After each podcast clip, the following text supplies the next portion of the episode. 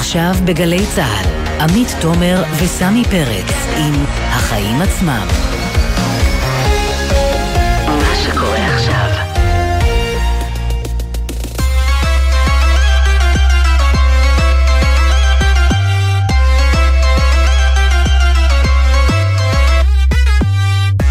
עכשיו שש וארבע דקות, אתם על החיים עצמם, התוכנית הכלכלית-חברתית של גלי צה"ל.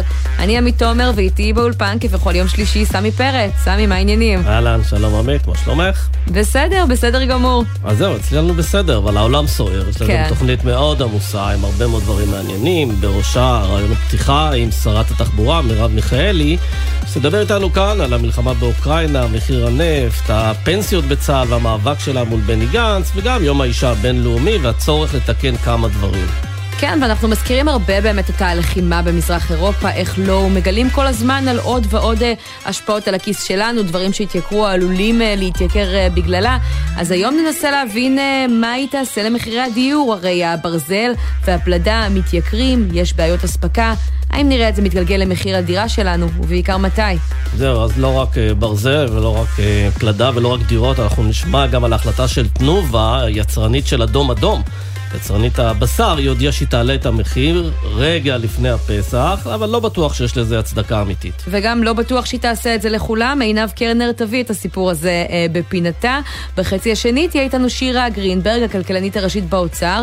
נדבר איתה על הדוח שפורסם הבוקר, לפיו הכנסות המדינה ממשיכות לעלות, ואפילו לשבור שיאים, כל זאת אה, למרות הקורונה. וננסה להבין האם נראה בעקבות זה הורדות מיסים בקרוב. אה, אה, לא בטוח. אנחנו גם נדבר עם אחת משתי נשים שהקימו יחד, מנהלות יחד, חברת סטארט-אפ, שמנתחת את שפת הגוף שלנו, הקונים מול המדפים בסופרמרקטים, כשהמטרה היא, מה?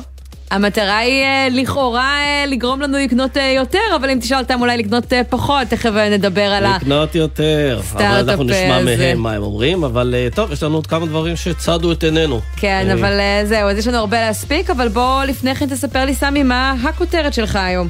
אז תראי, הרשתות הבינלאומיות, בלומברג וגרדיאן, עיתון הבריטי, מדווחים על זה שנשיא ארצות הברית, ג'ו ביידן, עומד להכריז היום על כך שארצות הברית...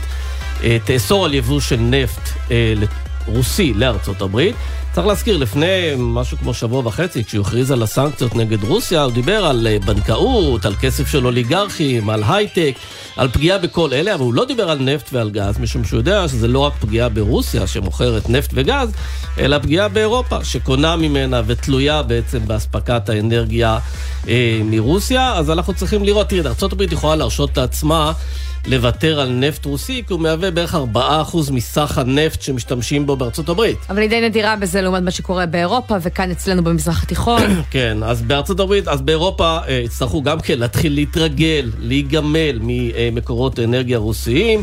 אה, אם הם יחליטו עכשיו שהם מפסיקים להשתמש בנפט וגז רוסי, זו תהיה הוכחה שהיא מוכנה לשלם בעצמה, או אירופה מוכנה לשלם בעצמה מחיר מאוד כבד כדי לפגוע בפוטין, כך שאולי, אולי, זה יגרום לו להפסיק את המלחמה באוקראינה.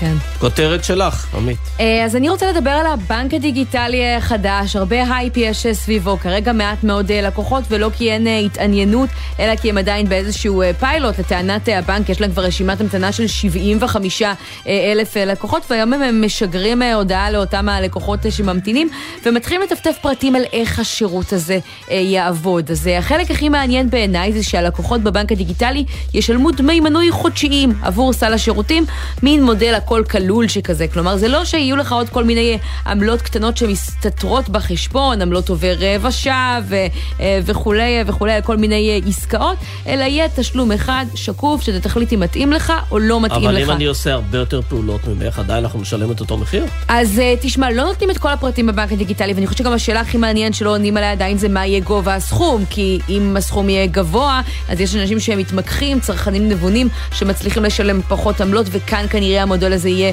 אה, יותר אה, קשה, וגם באמת יש הבדלים בין אה, לקוח ללקוח, אבל כך או כך אני חייבת להגיד, זה מזכיר לי קצת את מהפכת הסלולר, הרגע שבו עברנו מדפי חשבונות ארוכים, עם כל מיני פירוטים והודעות כאלה, ושיחות כאלה, וגלישה, למחיר אחד קבוע בחודש, מה שמאפשר שקיפות, מה שמאפשר לנו באמת לבחור בין חברה לחברה לחברה. אני לא רואה את הבנקים האחרים רצים לעשות את זה, כי אני חושבת שהם קצת גם מרוויחים מהעובדה שהעמלות האלה מפוזרות, נראות כמו סכומים קטנים שאנחנו אולי לא שמים עליהם לב, אבל מצטברות. אבל כן יש פה מודל מעניין, שאולי מרמז על תחרות כן, שבדרך. מודל מעניין, אבל צריך לזכור שבסלולר, כשבאמת התחילה התחרות באמת, אז זה הביא לירידת תעריפים של 70, 80, 90 אחוז. כן. בבנקאות, אני לא יודע אם אפשר לרדת בהיקפים האלה, כלומר, אתה צריך למצוא משהו מאוד מאוד ייחודי, ובעיקר, הוא צריך להיות ייחודי כך שהמתחרים לא יוכלו לחקות אותו בן לילה. ראינו כבר בעבר, כדי לחסום מתחרה חדש, בנקים mm-hmm. מוכנים לשלם מחירים מאוד כבדים, כדי להכות אותו, כדי לחסום כן. את דרכו, כדי שלא תהיה תחרות. אחרי שהוא מתרסק, הם חוזרים למחירים הקודמים. אני רוצה לראות מצב כזה בתור התחלה, בינתיים לא נראה שהבנקים הגדולים אה, ממש אה, מתרגשים, כשהם יתחילו להילחם עלינו להצניח מחירים, אפילו כדי לנסות לסלק את השחקנית החדשה. האמת, אני אה, אה, מרוצה. כן, מה אתה אגב, אומר? אגב, ראינו, נדמה לי שבנק מזרחי לפחות כבר הודיע שהוא ישלם כסף, ישלם ריבית בעצם על היתרות הזכות בחשבון, ה... בחשבון העובר ושב שלנו, לא mm-hmm. לא משהו שבנקים רגילים לעשות. נכון, וגם דיסקונט אמרו שהם אה, ייתנו אה, איזושהי אפשרות להיכנס למינוס של עד 2,000 שקלים בלי אה, לשלם על זה ריבית, כלומר מתחילים לחזר אחרינו. הם מתחילים לחזר, הם מבינים שתכף מגיע פה חיה חדשה, שהם לא לגמרי כנראה מבינים את, את כוחה. תראי, הכוח האמיתי שלהם זה שהם יעבדו בלי סניפים, בלי צבא של עובדים, בלי הרבה מאוד משקולות שיש על ידיהם ורגליהם של הבנקים המסורתיים, הכבדים, עם מרובי ההוצאות. אה, צריך גם לראות איזה לקוחות יעברו לשם, אם לקוחות חדשים, צעירים, דיגיטליים יותר, שלא בהכרח הם עתירי פעילות אה, פיננסית. הרבה פעמים אנשים שהם עתירי פעילות פיננסית, אנשים מבוגרים שכבר עבדו 20, 30, 40 שנה, חסכו הרבה מאוד כסף, קונים, מוכרים, ניירות ערך וכדומה. ואז אפשר גם להרוויח מהם הרבה יותר. כן, אבל מילה לבנק הדיגיטלי, תנו לנו לראות כבר, כלומר זה הפורפליי אולי הכי ארוך בעולם, אם השווינו את זה למהפכת הסלולר, יום אחד מיכאל גולן, גולן טלקום, עמד על במה והפיל עלינו פצצה. סלולר ב-99 שקלים ויצר אה, תגובת השרשרת, אנחנו שומעים המון על הבנק הזה, מחכים לו המון. אז נכון שהרגולציה אה, מסובכת, אה, ואנחנו בעצם אה, ככה, צריך רישיונות וצריך אה, עבודה וצריך אה, לבנות אה, מערכת, אבל אה, באמת, אני חושבת שלא סתם יש סקרנות ורשימה, אה, אני מאמינה להם שיש כמה עשרות אה, אלפי לקוחות שנרשמו ומחכים, הם לא בהכרח יירשמו, אבל רוצים את הפרטים והאפשרות, אה, אבל אין ספק שככה, הייתי שמחה שכל סימני השאלה ייפתרו ונוכל להבין אם באמת יש פה בהחלט. בשורה של ממש. נתחיל? נתחיל.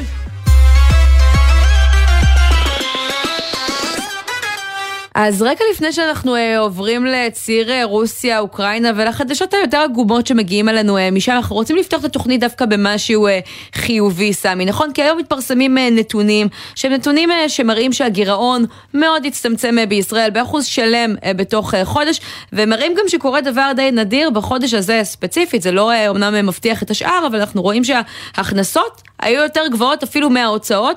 וזה מתחבר לדוח שיוצא היום אה, לגבי המיסוי בישראל. נכון, אז באמת הכנסות המדינה מגיעות לשיא של כל הזמנים, העניין של אה, ריבית נמוכה, אה, פעילות ערה בנדל"ן, פעילות, פעילות מאוד ערה בהייטק כמובן, אקזיטים וכדומה, גם העובדה שהמשק חזר לעבוד ואנשים, ושיעור האבטלה הצטמצם. אה, קופת המדינה אה, מקבלת זרמים מאוד גדולים של אה, כספים והכנסות. והשאלה אם אנחנו נהנה מזה גם ברמה מסוימת הציבור הישראלי, אז אנחנו רוצים לפנות למי שערכה את הדוח הזה שמתפרסם היום לגבי המיסוי בישראל. שירה גרינברג, הכלכלנית הראשית באוצר, איתנו על הקו עכשיו. שלום שירה. שלום.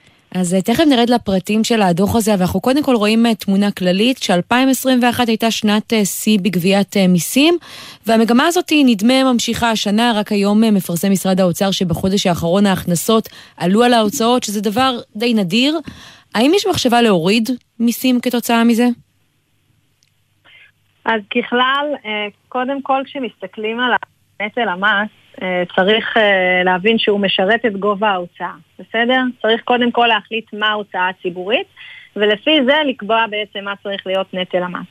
אתם יכולים לראות על פי הדוח שבעצם נטל המס שלנו הוא די דומה לממוצע ה-OECD, הוא קצת נמוך מכך, וכשמוסיפים את הנטל מס שנמצא כן מופנם במדינות אירופה לדוגמה, שיש פנסיות ואצלנו זה לא, אז כשמוסיפים את זה רואים שאנחנו נמצאים בממוצע של ה-OECD. אבל התמהיל וזה... הוא שונה ויש אה, מיסים שכן אה, גבוהים אצלנו יותר אה, בצורה משמעותית.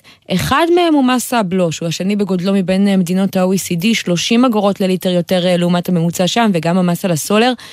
ואני תוהה, לאור ההתייקרות האחרונה שאנחנו רואים במחירי הנפט, שרק הולכת וממשיכה, אם זו לא נקודה נגיד שאפשר לטפל בה כשאנחנו בתקופה של עודפים.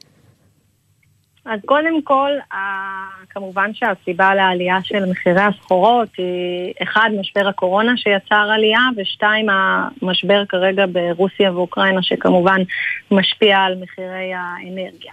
בהסתכלות של השאלה הספציפית על מה ספציפי, זה אחד המסרים שאנחנו מנסים להעביר בדוח, שמה שחשוב זה להסתכל על התמונה כולה. כלומר, הדוח שלנו הוא הדוח המקיף ביותר על נתוני המיסים בישראל, והוא בעצם נותן תמונה מלאה של איך מערכת המס כולה, בכמה היא מצמצמת את אי השוויון בשישה אחוזים, בכמה היא תורמת לצמיחה. אנחנו מציינים מה הצמיחה ומה הגמישות בעצם, בכמה גדלים המיסים כשהתוצר גדל. כן, אבל אה, מצד שני אתם גם מדברים על כך שמס הכנסה בישראל הוא יחסית נמוך, אבל המיסים העקיפים, מע"מ וכדומה, מאוד גבוהים. אה, והשאלה אם בשורה התחתונה שני הדברים האלה, שני האלמנטים האלה לא פוגעים דווקא בשכבות החלשות.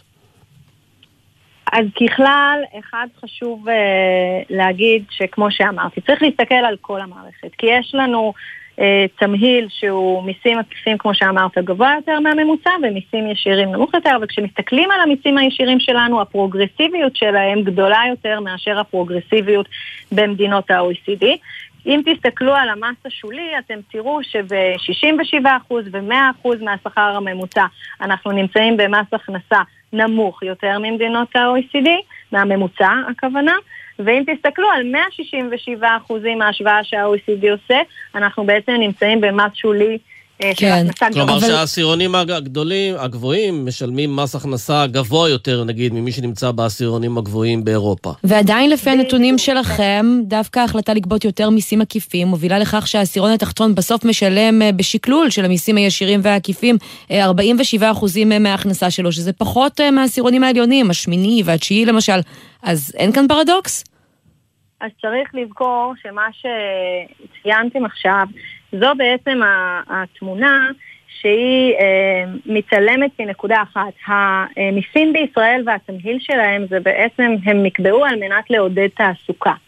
Uh, הדבר הזה, כשמסתכלים על המשקי בית שנמצאים בעשירון אחד שדיברתם עליו, הרבה מהם בעצם זה הרבה משקי בית שיש בהם מפרנס אחד מתוך שניים. כלומר, הרבה פעמים זה אה, חרדים, ש-50% מהגברים החרדים אנחנו יודעים בנתוני התעסוקה שאינם משתתפים בכוח העבודה, ומעל 60% מהנשים הערביות, והרבה ממשקי הבית האלה נמצאים שם, ולכן כשמסתכלים כאחוז מההכנסה, אתם תראו את המספר הזה, כי ההכנסה היא יחסית נמוכה וההוצאה בגלל מספר הנפשות בבית וכולי היא יחסית גבוהה, ולכן כן. אתם תראו את זה. אחד הדברים אבל... הבולטים בדוח זה שיש אה, פטורים ממיסים של כמעט 77 מיליארד שקלים אה, לדברים שהמדינה מעודדת, למשל לחסוך ב- לפנסיה, קרנות השתלמות, אה, לא לשלם מע"מ באילת, לא, לשם, לא לשלם מע"מ על פירות וירקות וכדומה.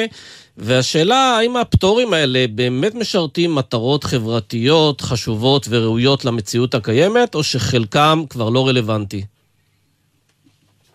אז אחד, אה, באמת יש, כמו שאתה אומר, אה, פטורים, וכשאנחנו גם מראים את זה בהשוואה בינלאומית, אנחנו בסביבות החמישה אחוז פטור, ואנחנו באמת אה, נמצאים במקום באמצע ככה.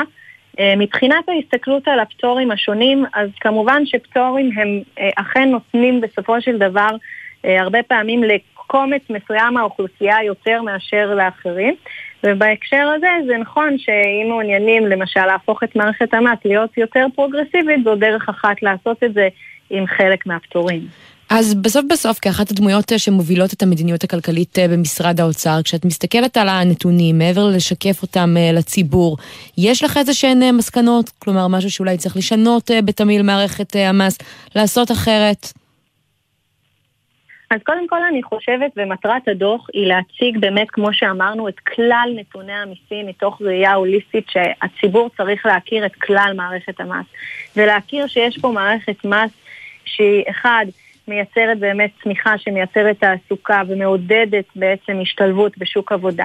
שתיים, שהמיסים הישירים במדינת ישראל באמת יותר פרוגרסיביים מאשר במדינות אחרות, ושככלל, לכן, כשמסתכלים על כל מערכת המס כיחידה אחת, רואים שהיא מצמצמת אי שוויון בשישה אחוזים. אני חושבת שהמסרים הללו הם מסרים אה, חשובים.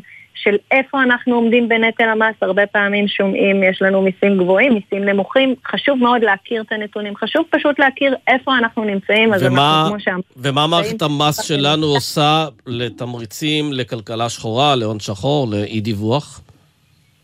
אז הסוגיה הזאת זו סוגיה שבאמת אה, שמים עליה הרבה דגש, ו- וגם עכשיו כמובן יש צוותים שעוסקים בהון שחור, ובאמת אני חושבת שבהינתן תמהיל המס הקיים, שכמו שאמרנו, מאזן בין צמיחה, אי שוויון ועלויות אכיפה וציות ופשטות של מערכת מס, חשוב מאוד לשים דגש על להביא את אותו הון שחור, ובאמת משרד האוצר ורשות המיסים אה, עושים את זה הרבה מאוד מאמצים כרגע על מנת אה, לעשות את זה. ו- ואכן זה יכול להביא הרבה מאוד אה, מס, אנחנו, הרבה מאוד הכנסות הכוונה, אנחנו מעריכים שההון השחור הוא בערך בהיקף של בין 10% ל-20% תוצר. כן. אנחנו סבורים שזה כנראה יותר קרוב לאזור ה-10% כנראה. כלומר, 140 אה, מיליארד שקל בשנה, סדר גודל? זה אפילו יותר, כן, זה היקפים גדולים מאוד, ואם נצליח להביא אחוזים אה, אה, מההיקף הזה, כמובן שזה יוסיף להכנסות המדינה עם אותו התמהיל. כן, אני רוצה אה, לסיום אה, לשאול אותך, בשבועות האחרונים השיקו אה, ראש הממשלה ושר האוצר תוכנית להתמודדות עם יוקר המחיה, שכוללת נקודות זיכוי חדשות במס הכנסה, הורדה של מכסים רבים, שזה גם סוג של מס. איך זה צפוי להשפיע על היקף ההכנסות ממס, והאם יש לכם איזה שהם חששות סביב הדבר הזה, עד כמה זה משמעותי לקופת המדינה שלנו? לא, אז קודם כל מבחינת היקף ההכנסות, הצגנו את זה גם כשהוצגה התוכנית, מדובר באמת על כמה מיליארדים בודדים, אה, זה סכום אה, קטן של בסביבות 4 מיליארד שקלים, זהו אינו סכום אה, מאוד מאוד משמעותי שעלול לסכן, כמובן אנחנו מדברים על הכנסות מדינה ממיסים שהסתיימו, שנת 21 הסתיימה ב-384 מיליארד שקלים, כאשר מדברים על כלל ההכנסות קרוב באמת ל-500 אה, מיליארד אה, שקלים, אה, ולכן 4 מיליארד שקלים אין בזה כדי לסכן, ולכן זה חלק מאוד קטן מבחינת הכנסות המדינה, ואפשר... אה, וגם חלק קטן מבחינת ההשפעה על יוקר המחיה. זהו, אולי לאור אה, באמת הנתונים המחמיאים שאיתם פתחנו את השיחה, נראה איזה שהם אה, צעדים נוספים עם ההכנסות ממיסים כל כך גבוהות, גבוהים. אבל דווקא, דווקא בהקשר הזה רק משפט אחרון, כי זה כן, חשוב. לסיום. הנושא של יוקר מחיה הוא, הוא, וחשוב להבדיל אותו, הוא לא בהיבט של אה, הפחתת אה, מכסים והפחתת הכנסות והגדלת הכנסה פנויה. הדבר הכי משמעותי ליוקר מחיה, ושר האוצר הכריז על זה, ובקרוב תצא באמת אה, תוכנית אה, נוספת בהקשר הזה, זה ההתמודדות עם הריכוזיות והגברת התחרות. חוק ההסדרים האחרון הכיל הרבה מאוד רפורמות להגברת יבוא, להפחתת רגולציה, להסרת חסמים בהיבטים הללו. המכסים הם דבר מאוד חשוב גם כדי להביא יבוא זול. זה לא עולה הרבה מבחינה פיסקלית, אבל זה כן דבר שבהחלט יכול לתרום להפחתת יוקר מחיה. וזה סיפור אחר מהגדלת הכנסה פנויה, ששם מס הכנסה שלילי הוא משמעותי, וגם הנושא של הנקודות זיכוי, אבל זה שתי סוגיות שהן, חשוב להגיד, ההשפעה על יוקר מחיה היא אה, כמובן עוברת דרך הנושא של ריכוזיות, תחרות והנושאים של מכסים. אז. אנחנו נצפה לבשורות שלכם גם אה, בנושא הזה, והנה אולי עכשיו יש קצת אה, הכנסה פנויה אפילו אה, לתקצב אותם. שירה גרינברג, הכלכלנית הראשית במשרד האוצר, תודה רבה. תודה רבה.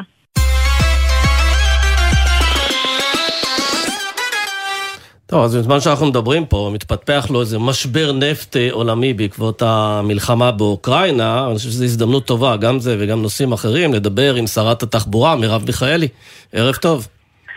ערב אור, שלום שלום, אה, תמי ועמיק והחיים עצמם. אה, עוד סיבה מאוד מאוד טובה באמת להתנתק מהתלות בנפט ולעבור לאנרגיות אחרות ונקיות יותר, בדגש רב על נקיות יותר. אבל את אומרת את זה ממש- אה, בעודך נוסעת ברכב עכשיו, לא?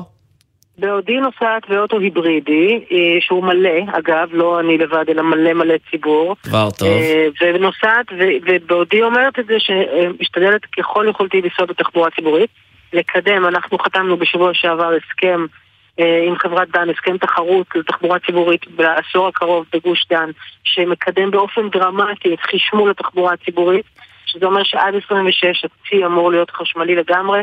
אנחנו העברנו יחד עם משרד האנרגיה ומשרד להגנת הסביבה החלטת ממשלה על אה, אה, תחבורה נקייה ששם לראשונה אי פעם יעדים קונקרטיים. אבל אגב, אם הזכרת את הרכב ההיברידי, זאת דוגמה אה, לרכב שאפילו הטבות המס עליו כבר הרבה פחות קיימות מבעבר. אם כל כך מעודדים את זה, אז למה זה ככה? כמו שאת יודעת, הטבות המס הן בגזרה של מי שדיברתם איתה קודם, בגזרת משרד האוצר, ואנחנו נאבקנו עם משרד האוצר שרצה כבר השנה להעלות את המיסוי על רכב חשמלי, והצלחנו למנוע את ההעלאה הזאת, כי אני חושבת שזאת באמת טעות שאסור לעשות. ובאופן כללי צריך לחשוב מחדש את כל מודל המיסוי. זהו, אז אני רוצה ישראל. בהקשר הזה ככה לחזור איתך שנייה למה שקורה בעקבות רוסיה ואוקראינה, שמחירי הנפט מרקיעים שחקים, הם בשיא של 14 שנה, ואנחנו אה, שומעים על תוכניות להתמודד עם זה בעולם, ואצלנו עדיין אה, דממה, מיסוי על הבנזין, שהאמנו בדוח הוא השני בגודלו בעולם. האם גם במישור הזה לא הגיע כרגע הזמן, לפחות באופן זמני, לצמצם את המס הזה כדי לא להכביד על הציבור? אה, שוב אני אומרת, הרי מודל המיסוי לא בידיים שלי. באופן כללי, שוב, לעודד שימוש בכלי רכב, א', פרטיים, ב', מונעי בנזין, זה לא דבר שהמדינה צריכה לעשות. אבל, ויוקר המחיה, אני גם חלוקה על התפיסה שהציגה הכלכלנית הראשית ששמעתי את סיום דבריה, אבל אה, על זה לדבר... חלוקה במה? אני כמפלגה, מפלגת העבודה, כמפלגה סוציאל דמוקרטית, חושבת שקודם כל אה, הדבר הראשון הוא באמת מחויבות של המדינה לאזרחיות ולאזרחים שלה, שצריכה לספק להם שירותים חברתיים כמו חינוך, חינם באמת, ללא תשלומי הורים אה, בשמיים, אה, איכותי באמת, מגיל, אגב, יום האישה הבינלאומי, שמה שמחולל באמת שוויון הזדמנויות לנשים, זה חינוך חינם, ממלכתי, מגיל סוף תקופת הלידה. כן, עוד רגע נדבר גם על... יותר, שהיא ארוכה יותר והיא שוויונית לשני ההורים. רגע, אבל אולי גם צריכה לספק, אם נחזור למגרש שלך, השרה מיכאלי, אבל אם נחזור רגע למגרש שלך, אולי היא צריכה גם לספק שירותי תחבורה ציבורית הרבה יותר טובים והרבה יותר זולים. והשאלה אם אפשר לנצל את המשבר נפט המתהווה הזה כדי להאיץ תוכניות למערכי הסעה המונית. אנחנו מדברים על המטרו, אנחנו ככה קצת מתמזמזים על העניין הזה. לא שווה להקדים לא אותו בכמה שנים? אה, תשמעי, לא, זה לא, כבר לא נדחה ונדחה לא רק במשמרת שלך, אבל אה, אנחנו, הרכבת הקלה הייתה אמורה להתחיל לפעול, הקו האדום. לא, הרכבת הקלה, אומר זאת כך, אין ספק שאני באתי לשוקת שבורה במיוחד בתחום התחבורה, אבל בוודאי ובוודאי בתחבורה ציבורית. ההזנחה של תחום התחבורה, גם אגב, קודם כל מבחינה תכנונית, בראש ובראשונה, ואחר כך מבחינה את אה, מציאת הקידום של כל הפתרונות של הסעת המונים ותחבורה ציבורית, ואני חייבת להגיד לכם שהופתעתי לגלות שגם בכבישים, שהייתה תחושה שסוללים מי תשמע, ובכן לא, אפילו כבישים שאני באמת חושבת שצריך לסלול אותם בזהירות רבה, גם אותם לא סללו מספיק. אז יש משהו שאתם מזרזים עכשיו נכנסנו... לאור ההתפתחות האחרונה הזאת, של אה, באמת העלייה במחירי הנפט כדי לתת אלטרנטיבה?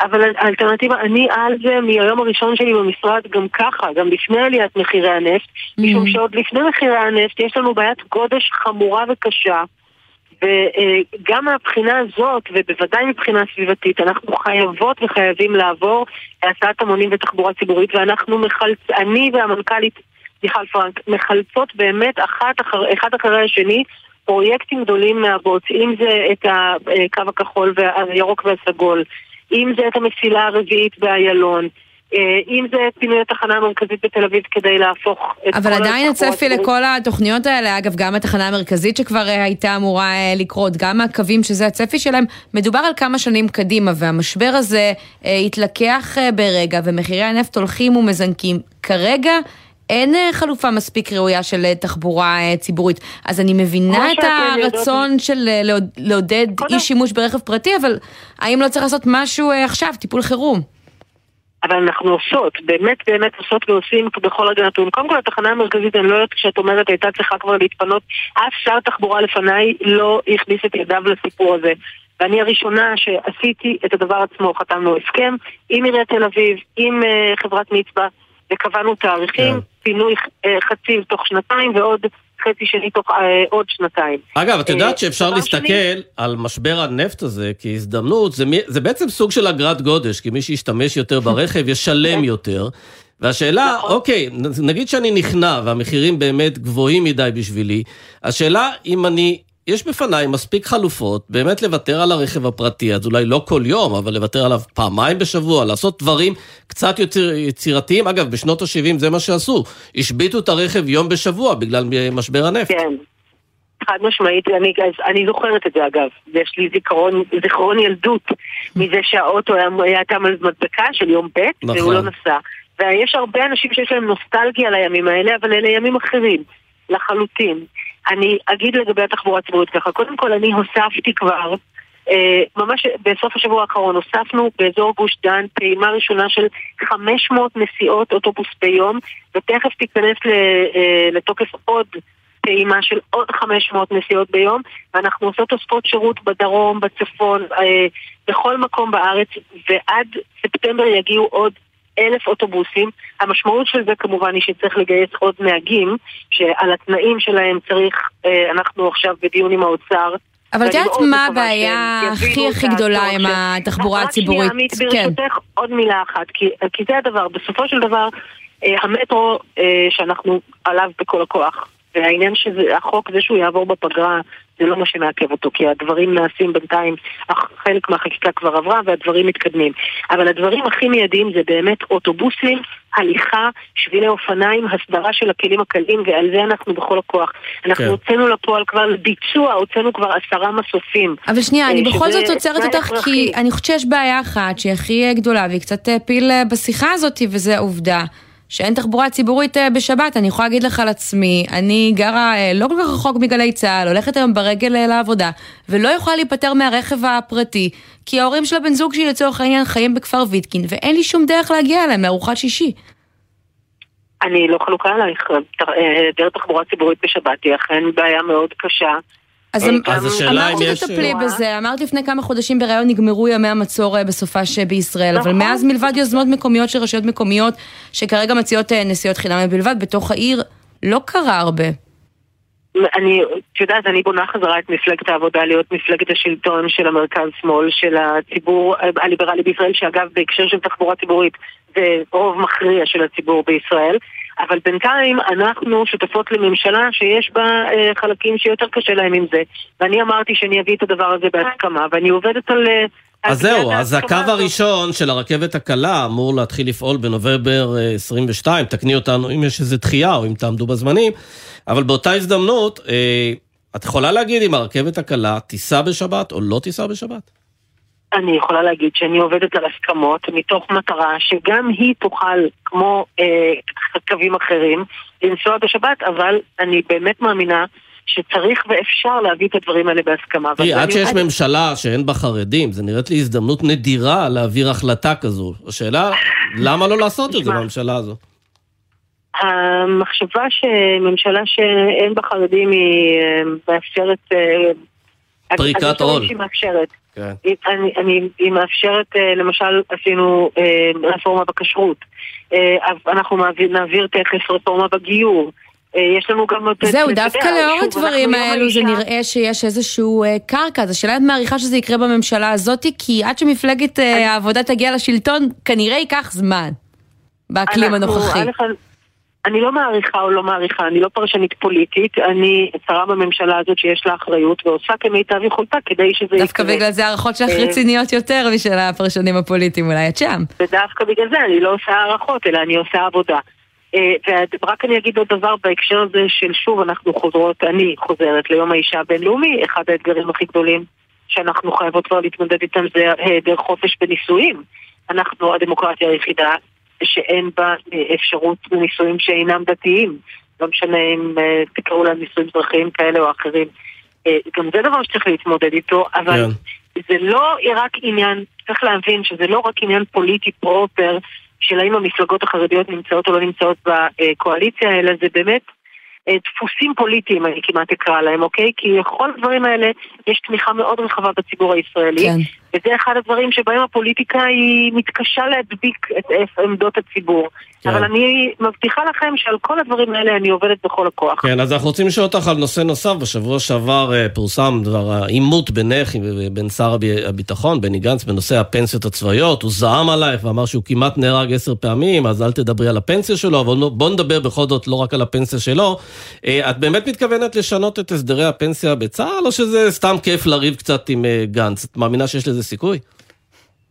אני, שוב, אני, זה, זה מה, מה שסוכם הוא שיהיו שינויים בחוק הזה, וסוכם שזה יהיה בוועדה, אה, בוועדה משותפת שהיא בראשות אה, עבודה, אה, ועדת העבודה והרווחה של הכנסת, אה, שמי שעומדת בראשה היא חברת הכנסת אפרת רייטן ממפלגת העבודה, mm-hmm. ואני באמת ובתמים מאמינה שצריך לעשות שינויים במודל הזה. צריך גם לעשות בכלל שינויים במודל הקבע, ואני אה, חושבת שיש... הרבה אנשים שיש להם מה לתרום בהקשר הזה, ואנחנו מתכוונות ומתכוונים לתרום את התרומה הזאת. אז מה יקרה קודם? אה, שינוי במודל הקבע בצה"ל או נסיעות ברכבת הקלה בשבת? בוא נעשה תחרות, נפתח את המרוץ עכשיו. אז uh, לסיום, כן חשוב לי לגעת בנושא הזה של uh, יום uh, האישה, את יודעת, זה תמיד הזדמנות לחגוג העצמה נשית, וזה מה שכבר השגנו, אבל זה גם תמיד קצת אצבע בעין, כי זה יום שבו אנחנו נזכרות כמה עוד יש לעשות, והיום התפרסם דוח שמראה שפערי השכר בין גברים לנשים בישראל הם השלישיים בגודלם ב-OECD, ואצלנו הפערים רק גדלים בעשור האחרון בניגוד למגמה העולמית. מה עושים עם זה? זה מחזיר אותנו לתחילת השיחה. יש דברים, הכל ידוע מה אפשר, מה צריך לעשות בשביל שזה ישתנה. וזה שינוי אה, באמת ב, בתפיסה הבסיסית של האחריות על הבית, על הילדות והילדים, וזה שירותים חברתיים שהם חופשת לידה שוויונית, שזה דבר דרמטי, שנותן גם לגברים את המקום השוויוני מול הילדות והילדים שלהם. טוב, אתה היעדר בזה בטח הרגשת לאחרונה גם באופן אישי. אה, דווקא לא, אבל אה, דווקא, דווקא לא, אבל זה משהו שהוא ספרות מקצועי שלי מאז ומעולם. הוא גם אה, נמצא במצע של מפלגת העבודה והוא יהיה דרישה שלנו בתקציב הקרוב.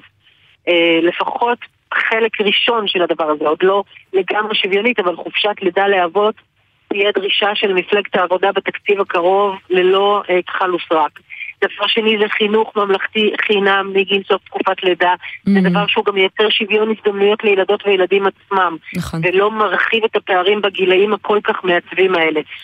וזה דבר שמשנה, דברים שמשנים גם את הבית, אבל גם את עולם כן. העבודה. ובלי השינויים האלה יהיה מאוד קשה להדביק את השינויים בשכר. ובמקביל, את יודעת, אה, את דיברת על, הסג, על הנתונים של אה, פערים בשכר, אני מדברת על.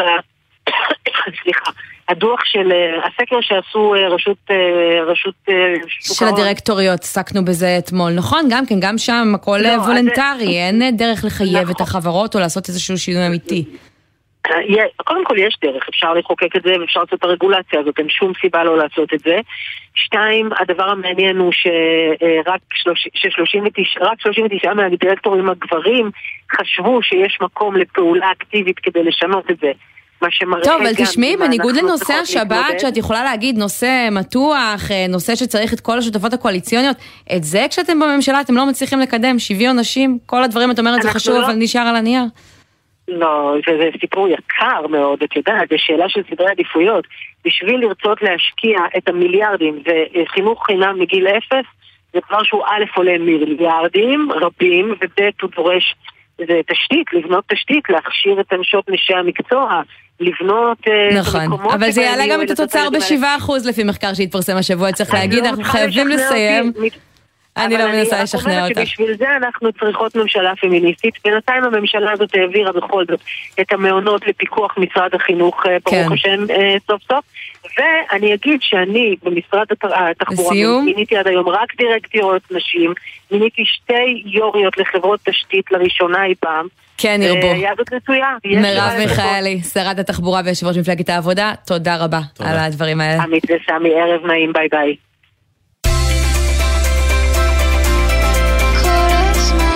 גלי צה"ל, יותר מ-70 שנות שידור ציבורי.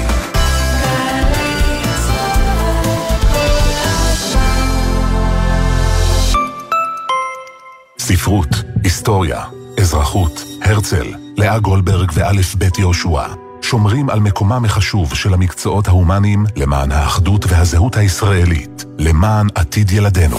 מגיש ארגון המורים העל-יסודיים. שבוע טעימות לתואר ראשון ושני בסמינר הקיבוצים. לראשונה במכללה. נכנסים לשיעור, מתנסים, ורק אחר כך נרשמים. מ-20 עד 24 במרס. לפרטים, התקשרו כוכבית 8085. סמינר הקיבוצים, המכללה המובילה לחינוך ולאומנויות בישראל. יוצאים לטיול? לבדוק מה מזג האוויר? זה א' ב'. מתכננים לעבור דירה? לבדוק מידע על סביבת המגורים? זה א' ב'. כן, נתונים הם א' ב' לפני כל החלטה. הלשכה המרכזית לסטטיסטיקה אוספת נתונים כדי שכולנו נוכל לקבל החלטות שמובילות לשיפור איכות החיים. נבחרתם להשתתף בסקרי הלמ"ס? מצוין. זה יעזור לתכנן ולשפר את העתיד של כולנו. תודה על שיתוף הפעולה. עזריאלי, מכללה אקדמית להנדסה, ירושלים. אתם מוזמנים ליום הפתוח המקוון, יום חמישי, עשרה במרס בארבע. לפרטים התקשרו כוכבי 9087, עזריאלי, מכללה אקדמית להנדסה ירושלים. עכשיו, תורנו לעשות משהו טוב. הסוכנות היהודית ומרכז השלטון המקומי יוצאים במבצע ארצי של איסוף ציוד למען הפליטים מאוקראינה. תורנו, שלושה עד שלושה עשר במרס. פרטים באתר תורנו.org.il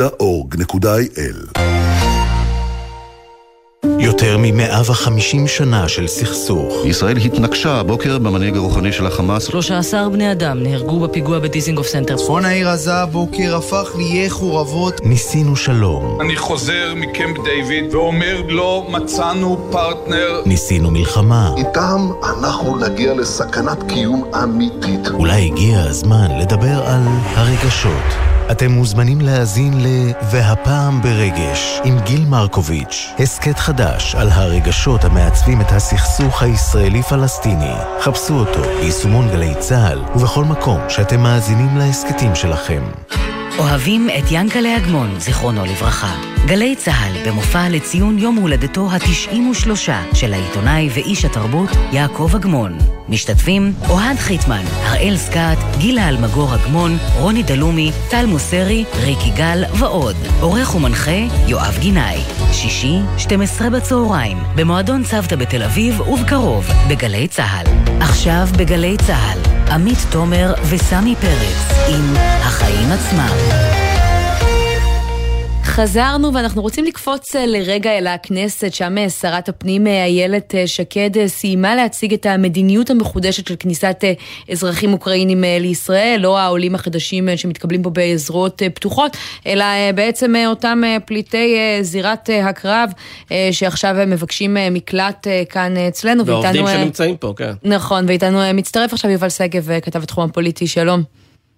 שלום וסמי, אז באמת איילת אה, שקד, שרת הפנים, מגיעה לכאן לכנסת ומציגה בשורה התחתונה מתווה מאוד שמרני אה, בנוגע אה, לכניסתם וקליטתם של פליטים אוקראינים. מדברת בהתחלה על מספר שנשמע גדול, 25 אלף אנשים שאינם יהודים, שאינם זכאי חוק השבות, אבל אם מפרקים את המשפט, את המספר הגדול הזה, את אותו 25 אלף, אנחנו רואים שמתוכו 20 אלף הם אה, אוקראינים שכבר נמצאים בארץ, אנשים שהיו פה עוד לפני תחילת הלחימה, אה, עובדים אה, זרים לצורך העניין וכולי, שהיו כאן בלי אשרות שהייה, אז הם, אותם 20 אלף, יקבלו ממדינת ישראל איזשהו מצב של ודאות ובעצם ימנעו את הגירוש שלהם, ישאירו אותם פה למרות שהם בלי אישורים, בלי אישורי שהייה חוקיים בארץ, ואליהם יצטרפו עוד 5,000 אה, אה, אוקראינים שייקלטו אה, בנוסף כפליטים עם מעמד זמני, שלושה חודשים, mm. ובמידת הצורך גם יקבלו אישורי עבודה וכו'. עכשיו, מתוך, גם מתוך החמשת אלפים הללו, זאת אומרת, גם אנחנו אומרים, יש רק חמשת אלפים נוספים, כבר בערך 2,500 מהם כבר נמצאים בארץ, אנשים שכבר נקלטו, שהגיעו לנתב"ג. כלומר, לא מדובר בהרחבה מאוד משמעותית. בשורה התחתונה אין כן. כאן פתיחה משמעותית של ישראל לפליטים, מדובר על, אה, בגדול 2,500 איש נוספים שייכנסו, אחר כך בפועל יסגרו את השמיים, תצא הנחיה לחברות התעופה שמי שלא מקבל אישור מראש, כן. לפני המראה לכיוון ישראל, לא יוכל לעלות על מטוס לנתב"ג. יובל שגב, תודה רבה. תודה.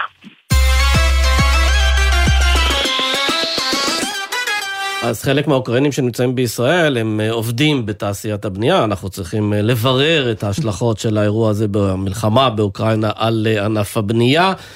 ואיתנו ראול סרוגו, נשיא התאחדות הקבלנים, בוני הארץ, שלום. שלום, ערב טוב. אז באמת יש כמה השלכות, בואו ננסה ככה לדבר עליהן בקצרה. גם מחירי הברז... הברזל והפלדה מתייקרים, עלולים לייקר את מחירי הדירות, ויש פה גם עניין של עובדים, שמה מצבם כרגע מבחינתכם? יש לנו קרוב לאלפיים אה, עובדים אוקראינים שנמצאים פה בארץ מזה תקופה. עם אשרות? הם נמצאים עם אשרות? הם חוקיים? עם אשרות, עם אשרות עבודה, כן, בוודאי. במסגרת המכסות שאושרו לנו על ידי הממשלה. אנחנו ממיינים את העובדים האלה באוקראינה ומביאים אותם לארץ. אה, אגב, היה מיון ממש ערב המלחמה, מנהלי העבודה של, שלנו, של התאחדות הקבלנים, הגיעו כ-20 במספר ממש לקייב ערב המלחמה, וחילצנו אותם משם ממש בדקה ה-90, הם עיינו שם מאות עובדים להגיע לישראל. אה, ראשית אני רוצה מכאן לשלוח לכל אותם עובדים אוקראינים שעובדים אצלנו על אתרי הבנייה ובפיגומים, אני אה, מאחל להם שיהיה להם רק טוב עם המשפחות שלהם. כן. Uh, הראש שלהם שם באוקראינה, קשה להם להתרכז בעבודה, ואני מבין את זה. אבל זו לא ההשלכה לא... היחידה, ראול, שיש בעצם על העבודה, כי אנחנו גם רואים את מחירי התשומות של הבנייה, הנפט והפלדה מאוד מתייקרים בעקבות המצב ברוסיה ואוקראינה. אתם כבר מרגישים את זה בסחורות שאתם מביאים, ואולי חשוב מכך, מתי התחושה הזאת תתגלגל ממש לעליית מחיר, אם בכלל? התגלגל מהר מאוד. אה, אנחנו מתבשרים כמעט מדי שבוע על עליות מחירים בכל התחומים שקשורים בייצור בענף הבנייה. אם זה, כמו שאמרת קודם, הסולר והבנזין, שהמחיר שלהם מתייקר. הסחורות כמו פלדה, אה, בטון, מלט, חלק מהמוצרים האלה, אלומיניום, חלק מהמוצרים האלה מיובאים באוקראינה באמת, אבל... אז כרגע לא אתם סופגים את ההתייקרויות האלו, או שכבר מתחילים לגלגל אותם אה, לרוכשי הדירות? מחירי הדירות עולים כמעט כל יום, כל שבוע. אנחנו עדים לעליות מחירים. המגמה הזאת לא תעצור.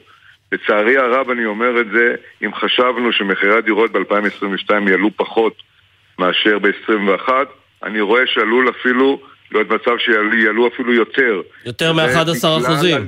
בגלל, בגלל עליית מטורפת של מחירי הגלם, גם סחורות אחרות שמיובאות מטורקיה ומכל מיני מקומות, מהסיבות של ההובלה הימית והתייקרויות אחרות שגם יש שם, כן. כל העולם המחירים האלה עולים. עשויה להיות ישראל... גם השפעה נוספת, שמדברים על זה, אני לא יודע אם זה יקרה, על גל עלייה מאוקראינה או ורוסיה. אה, התבקשתם כבר לחשוב על איזה פתרונות ככה אה, חירום כאלה, למקרה שנראה גל כזה בקרוב? כן, יש, יש שם שיתופי פעולה כרגע עם משרד השיכון והמל"ל, אני לא יכול להרחיב על הנושא הזה כרגע. אנחנו נציג להם תוכנית מסודרת. תן לנו איזה היילייט מתוכה, מה כן?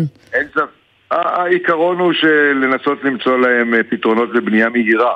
רק אסור לנו להיקלע לערי הקרווילות או המעברות של שנות החמישים לעלייה הזאת. צריך ללמוד לקחים מהעבר ולבנות עבורם בניינים טובים בבנייה רוויה גבוהה ולא לרכז אותם כן. במקומות מסוימים סגורים.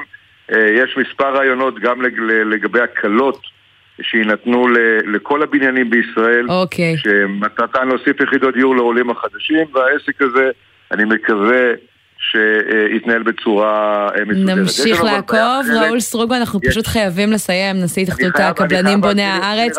אני מתנצלת, הזמן שלנו נגמר ואנחנו נזמין אותך שוב. אין בעיה, תודה. אין שום בעיה, בשמחה.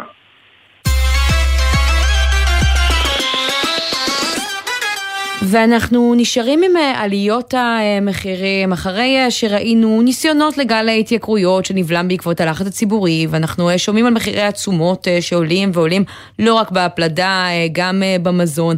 עכשיו יש סנונית ראשונה, חברה שמעלה לנו מחירים רגע לפני פסח ולא פחות מתנובה. כן, אדום אדום, בשר, דיברנו גם קצת מחירי התבואות למיניהם, אבל כן. עינב קרנר איתנו, כתב, כתבתנו לענייני צרכנות, שלום עינב. כן, אה, שלום עמית ותומר. ואת בדקת בפינתך למה זה עולה לנו ככה.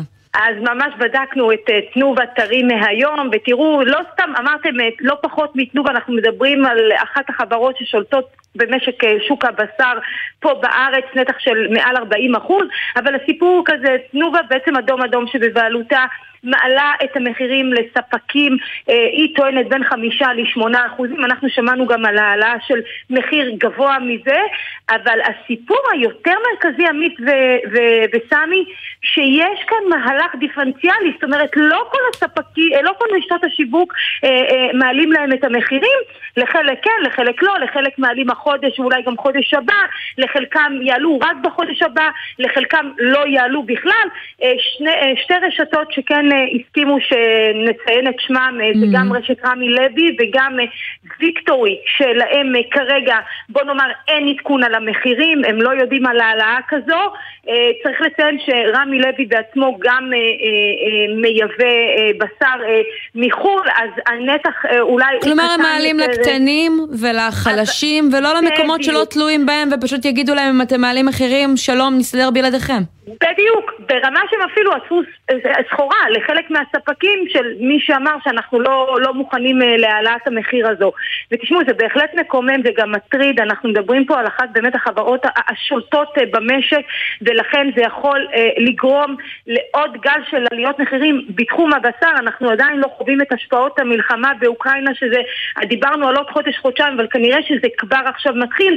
איך מסבירים את זה בתנובה לסיום שהם לא העלו לכולם?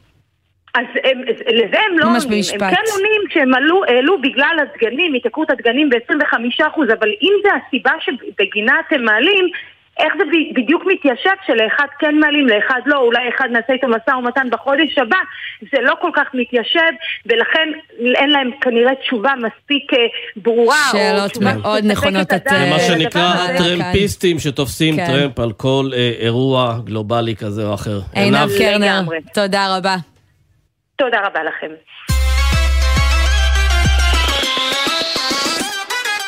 טוב, אז הזכרנו כבר שהיום הוא אה, יום האישה, ולצד הדברים שתמיד אה, מדברים עליהם, וצריך לדבר עליהם כל השנה, עסקנו בזה גם אה, אתמול, אה, פערי השכר אה, וחוסר ייצוג נשי אה, בדירקטוריונים ובכלל אה, בחברות, אנחנו רוצים לדבר רגע על אה, משהו שכן קורה, נשים שהצליחו אה, לפרוץ את אה, תקרת הזכוכית, אפשר לומר. ולהקים מיזמים של נשים, מיזמים שמנוהלים בידי נשים, ולא מיזמים בהכרח, איך נקרא להם, נשיים, אלא מיזמים, אתה יודע, שמציעים דברים לכולם, אה, רלוונטיים לכולם. אז מה יש לנו על הפרק? כן, אז אה, איתנו על הקו אה, סיון פרידמן אה, יוסף, מייסדת אה, שותפה של הסטארט-אפ אה, דריל. שלום סיון. היי, שלום. ואת אה, בעצם אה, מייסדת אה, שותפה עם אה, אישה אה, נוספת, אה, דניאל אלנור, נזכיר גם אה, אותה. תספרי לנו בכמה מילים כמה, מה אה, הסטארט-אפ שלכם עושה. אמ, אז אנחנו דריל. אה, הסטארט-אפ שלנו אה, מתמחה בהבנת אה, התנהגות צרכנים במרחבים פיזיים, בחנויות. אמ, בעצם כל עולם האונליין מאוד מפותח בכל מה שקשור לחוויית משתמש וליכולת ניטור של התנהגויות שונות ברשת ומקסום רווחים. ובעצם ב offline, בחנויות פיזיות, יש המון חוסר בהבנת הקונה והבנת הצרכן והבנת ה... מה קורה שם בכלל בכל החנות. אבל תמיד יש טריקים כאלה. ששמענו עליהם בלי סוף, ששמים אה, את חנות המאפים בקצה כדי שהיא תפיץ ריח, ואנחנו נלך אה, בדיוק. לשם ונקנה. יש המון טריקים בסופרמרקטים. אתם יודעים לנתח אותם? אז הטריקים שאתה מדבר עליהם זה טריקים מאוד ישנים. אמ, בעצם המתודולוגיות שעליהן מתבסס בכלל כל העניין של ה flow המרחבי בחנות, אמ, הם, הם, הם על בסיס מחקרים מאוד מאוד אה, קדומים וישנים. רגע, רק בואי נסביר אנחנו- אולי שנייה קודם, אני כן. לוקחת חצי צעד אחורה, כי אתם בעצם אה, מנטרים באמצעות בינה מלאכותית את שפת הגוף של הקונים נכון. בסופרמרקט, וככה אה, בעצם עוקבים אחרי איך הטריקים האלה משפיעים עלינו, וכמה הם באמת קשורים להתנהגות הצרכנית שלנו. אז קודם כל אנחנו רוצים אה, להפוך את החוויית רכישה להרבה יותר נכונה לצרכן, להרבה יותר נכונה למותגים, להבין לעומק בכלל מה הקונה רוצה כשהוא נכנס לחנות. למה, הוא לא יודע? נקודת המוצא זה שהוא לא יודע מה הוא רוצה? לא, הוא יודע, אבל החנות והברנד שנמצא על המדף, הם לא יודעים. אוקיי, אז סמי אה, בעצם הזכיר את הטריקים האלה שמשתמשים בהם אולי היום, אולי יותר פעם. מה הטריקים המודרניים? מה אנחנו רואים היום אה, שרשתות ככה עושות כדי למשוך אותנו אה, אל המדף? קודם כל אנחנו לא מתמחים בלמשוך אנשים למדף, אנחנו מתמחים בלתת להם חוויה הרבה יותר טובה במדף עצמו. Mm. זאת אומרת, סידור יותר נכון של המוצרים. מחירים הגיוניים למה שהצרכן רוצה ויכול. אה, מבצעים נכונים. זאת אומרת, היום יש המון מבצעי כמות של 3 ב, 4 ב, 5 ב, והצרכן בכלל אה, רוצה אחד, רוצה מוצר אחד. אז איך באמת תואמים את הצרכים של, ה, של הקונה למותג? כן, אז כשאתם מנתחים, אבל... המערכת יחסים ביניהם הרבה יותר נכונה וטובה. אבל רגע, כשאתם מנתחים את שפת הגוף שלנו, כשאנחנו קונים בסופרמרקט, אתם צריכים לתת לבעל החנות, או לספקים, או ליצרנים, איזשהו אה, דוח שמראה להם איך אה, אנשים מסתכלים על המותגים שלהם. אז בואי תתני לנו, איך למשל, את יודעת, בואו נעשה הפרדה נגיד בין נשים ובין גברים. למשל, גברים יותר מסתובבים עם מה? עם רשימת קניות, יותר עם מבטים שואלים מאשר נשים. גם זה סוג המידע שאת מספקת ל... ליצרנים ולמשווקים? כן, גם מידע דמוגרפי מאוד מאוד כללי. כל המידע אצלנו מאוד אנונימי, הדבר היחידי שאנחנו באמת יכולים לדעת זה האם זה גבר או אישה. אמ, ואיך הם מתנהגים מול המדף, כן, כמובן שיש. אז ספרי לנו משהו על ההבדלים. על ההבדלים בין גברים לנשים, אז זה ממש תלוי קטגוריה. זאת אומרת, יש קטגוריות שבהן אה, לגברים הרבה יותר קל להתמצא, ויש קטגוריות שבהן הם באמת אה, פותחים את הטלפון ו- ופותחים את הרשימה שבטלפון. מתייעצים עם חבר טלפוני, כן, חברה טלפונית. מצלמים, כן, גם זה קורה.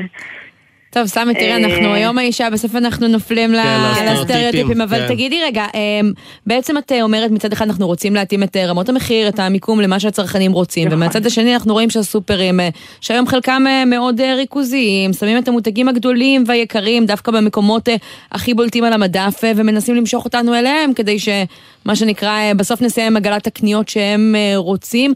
איך מתמודדים עם המתח הזה? קודם כל, אנחנו באים מתוך העיניים של הצרכן, זה קודם כל. זאת אומרת, אנחנו רוצים לדעת מה, מה הקונה צריך, מה הצרכן רוצה, ולפי זה להתאים את כל החנות, ולהתאים את המחירים, אבל הלקוח. שלכם זה הסופרמרקט, נכון? למשל, אתם פועלים ברשת ויקטורי. אבל הסופרמרקט רוצה לדעת מה הקונה רוצה, מה הקונה צריך. נכון, אבל הוא רוצה לדעת מה הקונה לו, צריך בסוף. כדי למכור לו יותר. לאו דווקא. אז כמו ש... למשל בדוגמה שהצגתי, אני דווקא רוצה שהקונה יקנה פחות. כי אחרת, אחרת הוא, הוא הגיע לחנות בשביל לקנות מוצר מסוים, אבל בגלל שהמבצע שלא תואם לו, המחיר שלא תואם לו, הוא בסוף לא רכש. אז איך הלקוחות שלי יוכלו לדעת את זה? כן, אז איך יודעים אם כן, אתם הוא מצליחים? כבר נכנס לחנות, רצה לקנות, אנחנו לא מכריחים אנשים להיכנס לחנות, הם. נכנסים לחנות כי הם רוצים לקנות. ברור, אז אבל- בואו נדייק את כל המסרים מסביב, כדי שהם באמת יקנו מה שהם צריכים ומה שהם רוצים. בדיוק, אז בוא נסיים, רק תגידי, אז איך יודעים שהצלחתם במשימות שלכם? אמ, אז קודם כל גם אה, ברמת אה, חוויית הקונה עצמה מאוד חשובה לנו ואנחנו שואלים את הקונים ובודקים באמת איך הם מרגישים בסיטואציה ואיך הם חווים את סיטואציות הרכישה עם כל שינוי והתערבות שעשינו ואנחנו גם רואים את הפדיון עולה. אוקיי, סיוון פרידמן כי יוסף. הנגשנו את המידע. כן, מייסדת שותפה בדריל, תודה רבה על השיחה הזאת. תודה. בכיף, ביי ביי. טוב, ונגיד תודה גם לעורך שלנו, אלעזר סלוטקי, שעורך את השידור הזה בפעם האחרונה. סמי, אתה רוצה לתת לו איזה טיפ? אה, יש לי כמה טיפים לתת לו, אני אתפוס אותו אחרי השידור. אוקיי. תודה לאלעזר, אבל... תודה לאלעזר, נגיד תודה גם לנמרוד קהלני, יפעת גלר ועשהאל פלד אה, שנשארים אה, איתנו על הביצוע הטכני בארי מונזון, ובדיגיטל היה אביתר בר-און. מחר יהיה פה שי אה, ניב יחד איתי. ותודה לך, עמית תומר. תודה לך, סמי פרץ, ותצטרפו אלינו גם מחר. תודה שהאזנתם.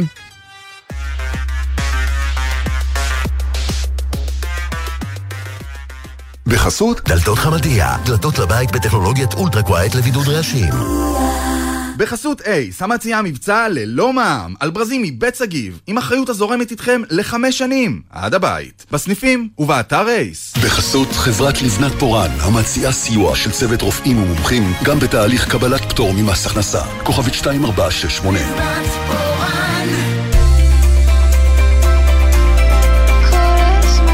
גלי צה"ל, יותר מ-70 שנות שידור ציבורי.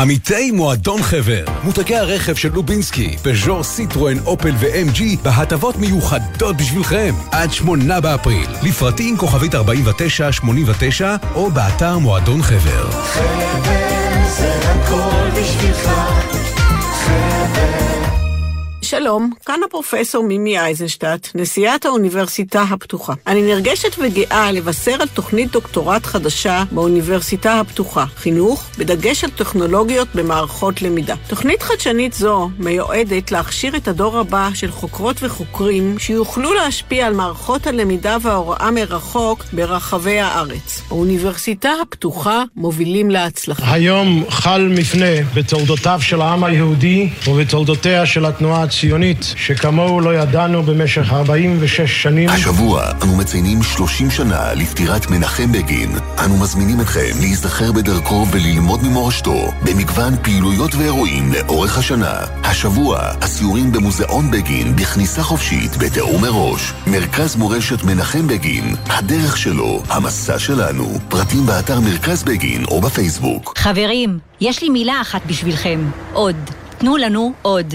אני מתכוונת עליכם, הנהגים בכביש. תנו לנו עוד זמן. בקרבת מעברי חצייה, האטו. תנו לנו זכות קדימה ותשקיעו עוד קצת במאמץ להסתכל לנו בעיניים, ואז חכו עד שנסיים לחצות את הכביש. כ-50% מהולכי הרגל הנהרגים בתאונות דרכים הם אזרחים ותיקים. תנו להם עוד קצת זמן.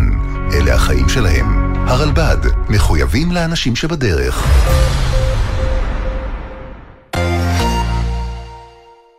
יום הזיכרון לחללי מערכות ישראל שמקום קבורתם לא נודע. הדוקטור אלעזר בן לולו בתוכנית מיוחדת על הזיכרון, ההיעדר והחיים באי הוודאות. חמישי, שתיים בצהריים, גלי צה"ל. מיד אחרי החדשות, עדי קיסר.